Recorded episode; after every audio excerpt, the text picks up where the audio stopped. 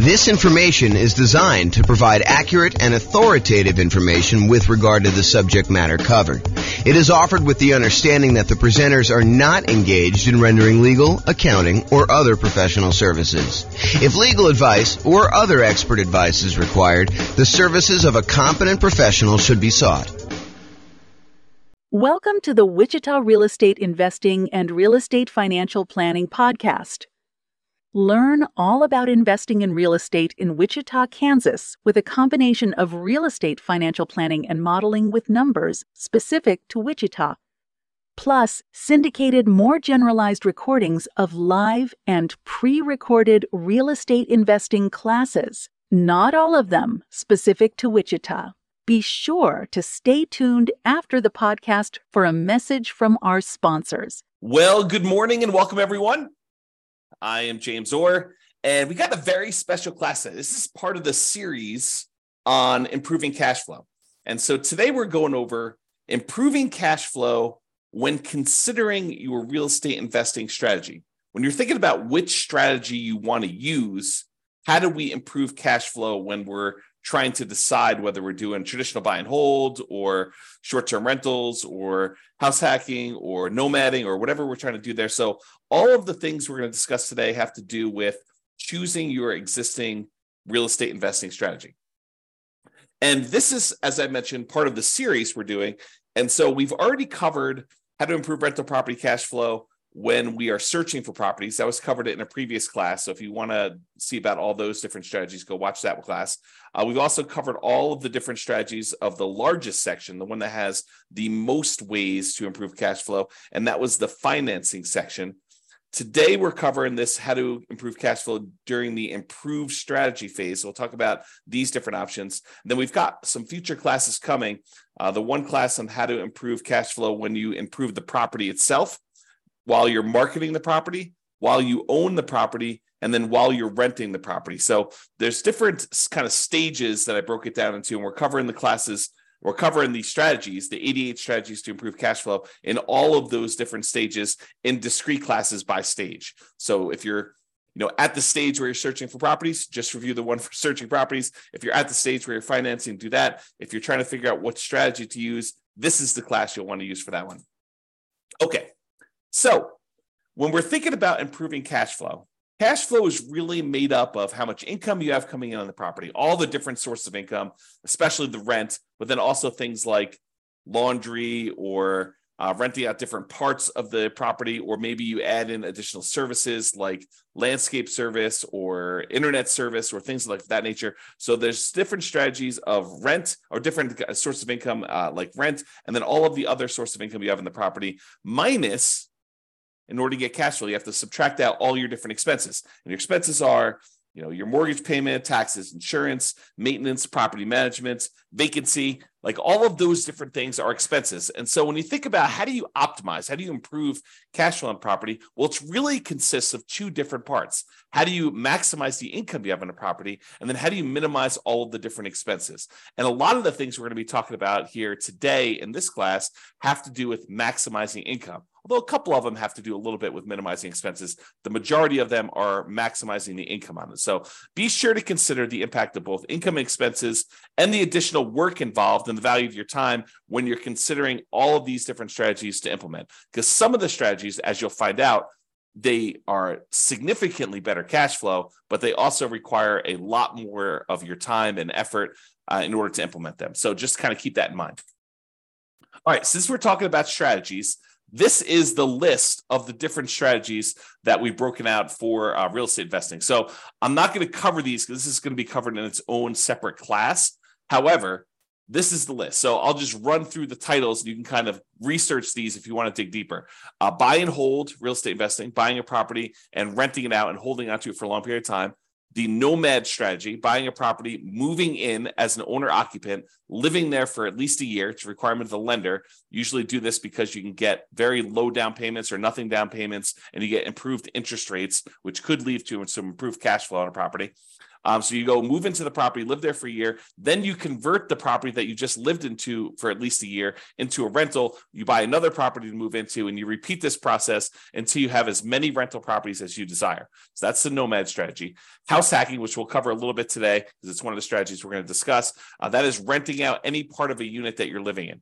The most common example is you buy a duplex, you rent out one side of the unit, and you live in the other. But it could just be renting out, you know, the property to roommates. You buy a single family home with four bedrooms, you live in one of the bedrooms, you rent out the other three or even just one, and that is considered house hacking. And there's some variations on that, which we'll talk a little bit about today as well. The BRRRR strategy buy a property, rehab a property, rent a property, refinance it, and then repeat. So there's the buy, which is the B, and then all those different R's rehab, rent, refi, and repeat. So all the different bars there for, for BRRRR. And that's a strategy for being able to buy properties and leave very little or no money in the ideal situation. Most of the time, it's leaving a little bit of money in the deal uh, so that you're able to acquire properties with little down. And then all the quick turning flipping properties, and then wholesaling and wholetailing. Uh, wholesaling is uh, basically selling your contract in a property to another investor. You find a really good deal and you sell to an investor, and uh, you get a fee for doing that all the creative financing stuff, buying property subject to, lease option, lease purchase, um, rent to own, owner financing, uh, agreement for deed, contract for deed, loan assumption, like all of the creative different strategies for financing properties. Those are different strategies. And then partnerships and syndications. If you're going to get together with one or more other folks who want to invest in real estate with you, then you can kind of structure those in various different ways. And then tax liens and tax deeds, whether you are investing in a lien against a property with the hope that uh, the property is um, they either pay you a return on it or in the event that they don't pay you the return then you can actually foreclose on the property and get ownership of it. And then real estate investment trust which i don't usually cover but i include it to be all inclusive to kind of be comprehensive here that's that. So these are the different strategies and you'll see that we're talking about using different strategies here today when we talk about how to improve cash flow. All right so here's the list different ways to improve cash flow when you're thinking about the different strategies you can use as a real estate investor. So, one of the different ways you can kind of improve this is to change the term that you're renting out properties. So, I think a lot of people think about investing in real estate as you buy a property and you rent it out and you rent it out to a tenant and there's a year long lease in place and maybe the tenant renews for another year and you kind of keep doing that or maybe they leave early because they got evicted or they can't pay their rent anymore and you kind of shorten the term in that way. But you could deliberately choose to rent out properties monthly or weekly or nightly like a vacation rental. So changing the term of the rental can improve your cash flow on a property. We'll talk about that a little bit. Or doing a, a totally different strategy like a lease option where instead of just leasing the property to a tenant, you decide you want to go after a tenant buyer a tenant who also has the option or a contract to buy the property from you a year or two or three or four or five down the road or six months down the road, whatever you negotiate as part of your term. Uh, basically, they will lease the property from you. And then after they lease it from you for a period of time, they're going to buy it from you. And there's some advantages to doing that, which we'll discuss here in a minute. Or you could choose to do a specific niche. You could cater to a group of people who you know are looking to rent in your area. Um, for example, you could choose to focus on student rentals, or you could choose to focus in on traveling nurses and provide them, you know, kind of services related to their particular industry, knowing that they're coming in for you know contract periods of time and they're they're going to need some extra stuff in your property. Or you could cater to uh, oil workers if you happen to live in an area that has a bunch of people coming into town to do work on uh, the, uh, the the oil kind of uh, stuff that they do. I don't even know what they call it. So you can cater to all these different niches, or you can cater to things like corporate rentals. Um, so you decide to do that. And then I'll kind of group these last three together. They're all really versions of house hacking, in my opinion. Uh, so we'll talk about roommates, getting roommates, changing a strategy to having roommates like house hacking with a single family home uh, or renting by the bed or bedroom. You know, sometimes with especially with like student rentals, sometimes they'll rent out by the bed or bedroom. You might rent out by the bed if you're putting you know two students per room, or you could rent out by the bedroom if you're renting to maybe a graduate student or something like that. Or you could rent by parts. In some cases, you may be renting to a renting a property where you know you rent the garage separately, or you rent access to the community swimming pool separately, or you rent access to uh, the storage units on the property. You know, like the storage shed where somebody wants to be able to store something or whatever they're doing there. So those are different ideas, and we're going to go into those in detail here. All right, so let's talk about term.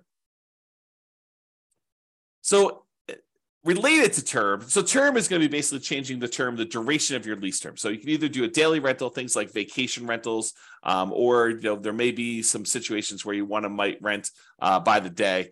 Um, or you could do weekly rental, like well, I guess it would be a variation of, of uh, vacation rental. But I was thinking of, uh, you know, if you rent your property out for the Super Bowl for Super Bowl weekend, that may be like a daily rental or maybe a weekly rental but it's all sort of covered under that short-term rental, vacation rental thing.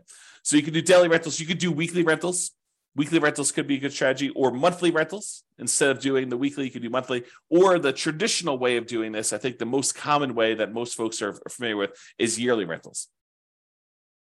So, in addition to changing the term of your lease, a lot of times you're changing what you're providing with the rental, whether you're providing the house furnished or unfurnished. And so realize that you may have additional, sometimes significant additional startup costs if you're changing the term of your strategy from a year long lease, which you may be renting out a vacant property, although you could do a furnished year long lease, uh, and, and do instead a more of a, uh, a, a completely furnished turnkey. Someone shows up almost like a lodging hotel sort of situation where you allow someone to come and stay in the property like that.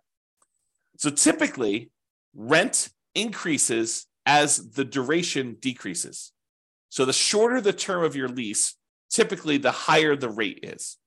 There are probably some exceptions to this, but overall, that's the, the general rule of thumb. Shorter terms tend to be more expensive than longer terms. Now, the other thing to watch out for, if you're going to go and do the strategy where you're going to, you know, change from doing year-long leases to short-term rentals, which could be significantly higher income on the property, you also have to watch out for increased expenses, like increased vacancy expense. You're not going to have, you know, 100% of the nights occupied in most cases. There's probably some exceptions to this, but in most cases, you're not going to have 100% of the nights occupied if you're doing some type of short-term rental or vacation rental. You might have you know 50% occupancy or 70% occupancy or 30% occupancy so just realize that you may have increased vacancy for doing that you may also have an increase in marketing costs Whereas you may market to find a tenant for a year, you know, for the 60 days or so prior to the lease expiring to get your next tenant. If you're doing a vacation rental, you may be advertising on all of the kind of short-term vacation rental type websites, and that may significantly increase your marketing costs and time. And then also your management costs may be much higher. If you're doing short-term rentals, you may have a significantly higher cost to get the property uh, ready for the next tenants, you know, kind of like being in touch with the tenants, kind of doing your your contact and making sure everything's ready to go for the short term rentals, things like that could be increased by doing a shorter term. And then finally, in some cases, the maintenance on a property on short term rental could be slightly higher depending on how things in your property wear and what it costs for you to keep up with maintenance on the property for doing that. Um, you know, replacing things that you might not have in a long term rental, like linens or um, shampoos and things of that nature. Like, you know, you could have a pretty significant increase in cost for doing that as well. But in a lot of cases, not every case, but in a lot of cases, those costs are more than made up for by doing the short term rental. So, this class, by the way, is not intended to be like, this is how you do short term rentals. This class is intended to be like the overview of how do you improve your cash flow and things to consider, then go research if you're interested in doing short-term rentals, you want to go dig into that particular strategy to become an expert at that particular strategy. Okay. All right, let's talk about lease options. And when I say lease option, I'm talking about the whole kind of like rent to own family, you know, lease option, which is a lease with an option contract, lease purchase, which is a lease with a purchase contract, uh, rent to own, which is a generic way to describe these, or lease to own, which is another generic way to describe these. So, like I'm talking about that whole family when I say lease option. So, I'm not specifically calling out lease option, I'm using it generically. Okay, this tends to provide the lease with option where you find a tenant buyer who wants to lease the property from you with the intention of buying it from you three months, six months, a year, two years, five years down the road. Um, it tends to provide exceptional improvement in cash flow in markets where the cost to buy is significantly higher than the cost to rent. In other words, where the price to rent ratio is less than ideal. So if you're in one of those markets where it's really hard to make cash flow work, putting a reasonable amount down because the cost to buy a property is so much higher than the cost to rent a property, this could be a great strategy for you to consider. You know, if you think about it, I'll just name some numbers here. Let's say in your marketplace, if you were to go try to buy a property, the mortgage with taxes and insurance and everything on it is close to $3,000 a month. But rent on that particular property is, you know, low 2000s, you know, 2200, maybe 2000 even, maybe 2400, but there's a significant difference between what a property would rent for and even if you put 20% down or 25% down, what the property would cost you to buy. If you're in a market like this, lease option could be an interesting strategy. Why? Because when you're talking to someone who is coming in, they're leasing the property with the intention of buying it later, you need to talk to them about what it's going to cost them to buy the property. So you get to, instead of just comparing rent to rent when you're marketing your property, now you get to discuss with them this is what it would cost if you were just renting the property. If you were going to buy the property, though, it's going to cost you about $3,000 a month or $3,200 a month. And so rent is going to be a little bit higher than what normal rent is on this property. And you're going to be able to buy it later. And if they tell you, look, I can't afford a $3,000 a month payment, what they're telling you is, I'm never going to be able to buy this property. I can't afford a $3,000 a month payment to buy it. So you're you're putting you're setting them up for failure if you try to put a tenant buyer in a property where they tell you up front that they can't afford what the payment's going to be when they go and finance it. If the only way they can afford the property is when they're renting it, then they're never going to be able to afford the property. Now there's exceptions to this, right? Like someone you know, comes into a windfall of some sort and they're able to you know get a, a, big enough down payment where they could buy it all cash and they no longer have a monthly payment or they get a big enough down payment where they're able to do that or they think the interest rates are going to go back down i'm not sure i would be speculating on that but you know there is there are some exceptions where that's the case but if i would want to put a tenant buyer in a property if i wanted them to buy the property which i think i want to play win-win right you want someone to be in a deal where they can actually succeed through the process that you're helping them do. They want to you want them to help them buy the property. You don't want to put someone in the property where they're never going to buy. So if you do want to do that, which I think you should, then you put them in the property and they need to be able to afford that monthly payment. And so now you can start comparing what the payment would be when they buy it to what the rent is and maybe you're able to get a little bit higher than fair market rent for the option for them for the for them to be able to buy the property from you at some point in the future Okay. And I'm not going in, I'm very deliberately not going into all the details of, you know, do you apply some of the monthly payment toward their purchase price or anything like that? These are all different things that you need to learn about if you plan on using this strategy, but I'm not going there today because we've got other stuff to cover. This is not intended to be a class on implementing lease options. There's separate classes on that if you really want to dig into that strategy. Okay. However, even if the monthly if the monthly fee, the amount you're charging the monthly was completely identical right? You were able to get only the same amount you were able to get for rent uh, as you know renting the property versus doing a lease option. You were only able to get that same twenty two hundred dollars a month whether you did either strategy. If that was the case, there are some significant improvements to cash flow from getting a non refundable purchase deposit when the tenant buyer comes in the property. So even if the tenant buyer is only able to pay 2200 and the tenant would normally pay 2200 if you're getting a for example, a $10,000 non refundable purchase deposit, that would significantly improve your cash flow on the property. So, for example, let's say they had a three year period in order to be able to buy the property, and you're getting from them a $10,000 non refundable purchase deposit. Well, if you take that $10,000 and you kind of like spread it out evenly over a three year period, it's almost like getting an extra $250 more per month in cash flow even though you're going to take that $10,000 in many cases, you're going to apply it toward the purchase of the property later. So you're trading some of the appreciation you were expecting to get in the property over those next three years in exchange for getting better cash flow in the meantime. You're doing some deal alchemy. You're trading future appreciation, the $10,000 of extra appreciation you would have gotten later on when they buy it from you. And you're saying, I'm going to apply that $10,000 towards your purchase. I'm going to take some of the profit I would have gotten at the end when they bought the property from me, and I'm going to take it up front as a non refundable option fee, which does apply to the purchase price for them, counts as part of their down payment. But then you're also getting that, which if you spread it out over three years, looks like you're getting, you know, $250 plus per month in extra cash flow. So if you thought you were getting $2,200 a month, now you're really getting 2450, which is significant in certain markets, right? So that is one way to look at the lease option. And then the other thing is, in general, I think it is true that if you realize rent is a range, right? Unless you have a hundred identical properties that are all renting and they're they're all exactly the same, all the same views, all the same backyards, all the same amenities, all the same layouts, like everything is identical, and a, a tenant can go in and they've got a hundred different ones to choose from, um, and the rents are going to be pretty much exactly the same for all of those. But if you've got one property and another property, and the other property has slightly different layout or slightly different amenities or slightly different um, kind of upgrades or slightly different view or slightly different location in the neighborhood, like the rents on those are not identical. And so there's a slight range of what rents can be. If you're a really good marketer, you might be able to get a little bit higher. If you're not such a good marketer, maybe you're going to be a little on the lower end. So realize that the range rent is not an exact number and rent ranges vary. And if you're doing a lease option, you're giving someone the ability to buy a property from you, you're almost always going to be on the top of that rent range.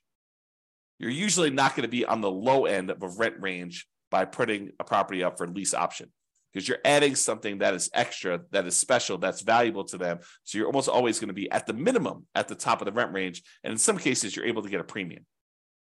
Okay.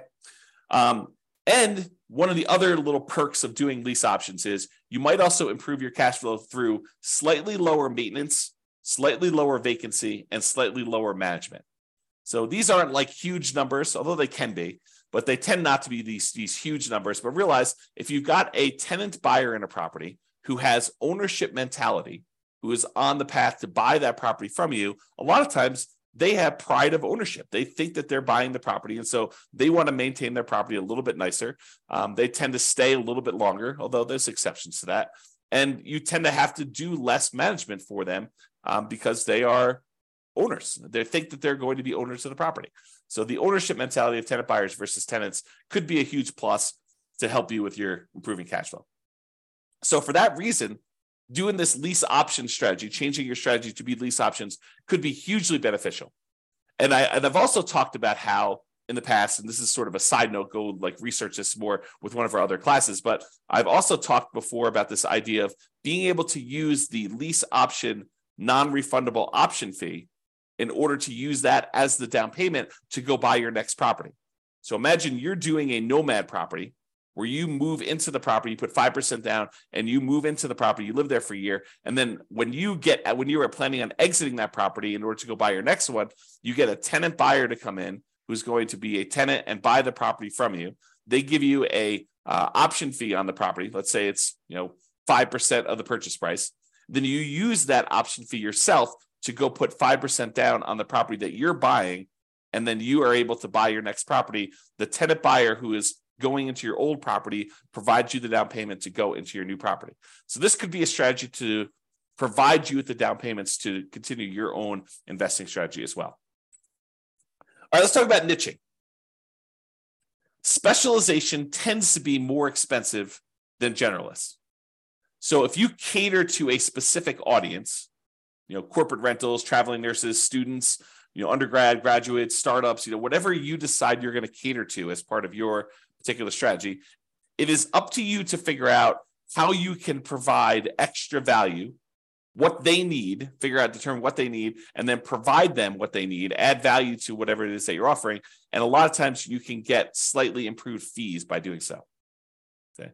So, what can you offer them that would be more attractive to people in that group than just renting another property?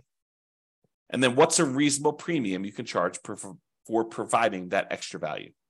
So if you're going to charge money for students, maybe you provide housing that's near the university and you know some extra things that students would like, like uh, you know the terms that kind of coincide with the school year, or you know the ability to have their parents co-sign, or whatever it is that is appropriate for you and that particular niche that you're serving. Find out what they need, how you can cater to them, and then cater to them, and then you may be able to find a profitable niche to focus on. All right, let's talk about house hacking. So house hacking is renting out part of the property while you live in the property. And we're going to go over three different examples. We're going to talk about getting roommates. We're going to talk about renting by the bed or bedroom. And then we're going to talk about renting by parts. So let's jump into that. So let's talk about roommates. So imagine you have a single family home. You might be renting bedrooms with use of other parts of the property. So you rent them a bedroom, but they get use of the kitchen and the basement and the living room and, and, and you know maybe a parking spaces if you have that in your property. In some cases, you may have a non-conforming duplex that you could rent out to a roommate. So we see these occasionally come up, but they're properties where they're not they're not duplexes. They're not zoned a duplex.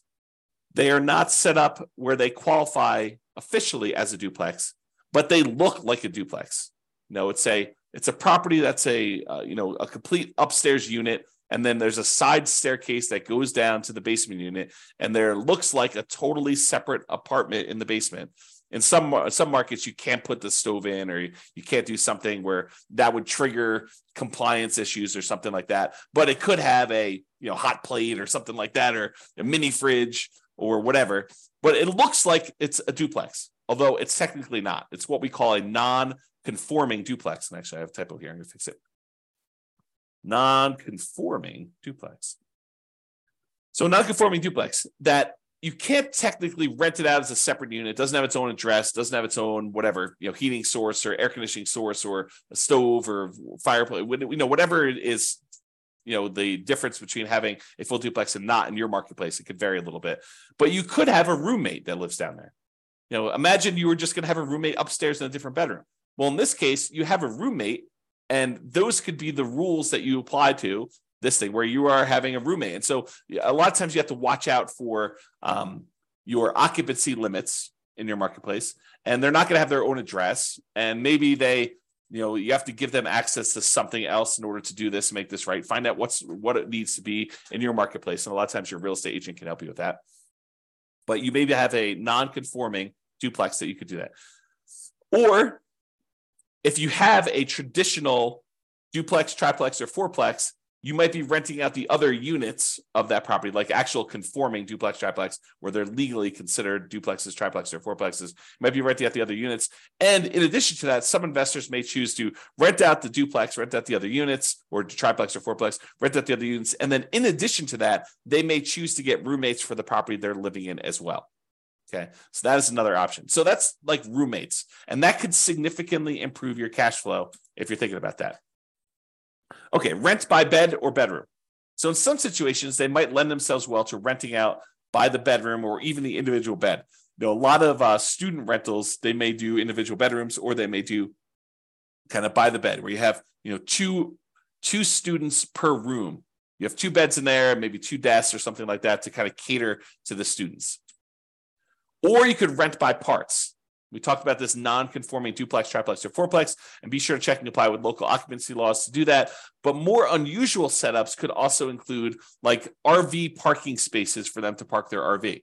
So if you have lots of space in your property and it's set up for RV parking, you're allowed to do that with your HOA.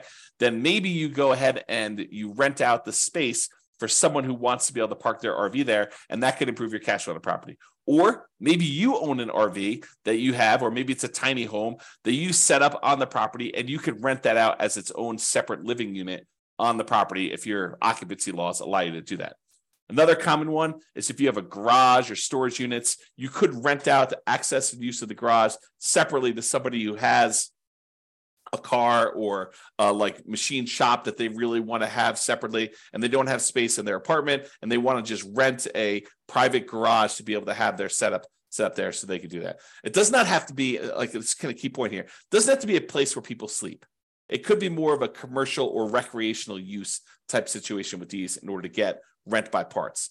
Another example would be use of the community pool. In some neighborhoods, by, by being a member of the HOA, you get use of the community pool. You may not want to use that. Maybe you get wristbands that'll give you access to do that. Maybe you give, uh, you maybe you sell the rights for a family to use your wristbands. Maybe make sure you check with your HOA to make sure this is legal. Uh, or maybe it's use of the rec center. You know, they've got a gym set up down there, or if somebody wants to have weekly meetings for their, you know, whatever their club, book club, knitting club um, you know, game club, whatever they want to do, and they want to have use of your recreational center, and you could rent out use of that um, by giving them access to your rights to do that. Okay. All right. So that's it. That is all the different strategies we talked about for improving cash flow when you're considering the strategy that you're using. Uh, so remember, optimizing cash flow is about maximizing income and minimizing expenses. I got another typo here. Um, the strategy you decide to use will significantly impact the income and to a lesser degree, sometimes the expenses you're likely to experience on a property. It is better, in my opinion, to take a more holistic approach and to optimize at the various stages we discussed earlier the financing stage, the searching stage, the, the kind of like choosing your real estate investing strategy stage, when you're owning the property, when you're marketing the property, like when you're renting the property, all these different things, kind of pick and choose and try to optimize as many of those different things as you can to improve your cash flow, especially in a market where prices are high, interest rates are high, and your rents are lagging we need to do more things than we've done in the past. Cash flow has become more important than ever and harder to achieve than ever in a lot of ways. And so we really need to implement these 88 strategies that we have in order to improve your cash flow. All right, so that's it. This has been James Orr. I hope you've enjoyed class. I will talk to you soon. Bye bye for now. With home prices up, mortgage interest rates up, and rents up, but not quite enough to counteract the higher prices and interest rates. Cash flow on rental properties in Wichita is harder than ever. Book a call with the Real Estate Financial Planner to apply our proprietary 88 strategies to improve cash flow on your rentals. See the show notes for a link to schedule your call and improve your cash flow today.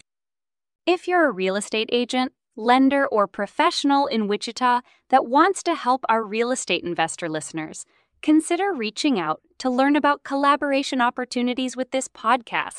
We'd love to add more value to our listeners by having you assist our investors buy, sell, and finance their real estate investments. See the show notes to schedule a call to discuss collaboration opportunities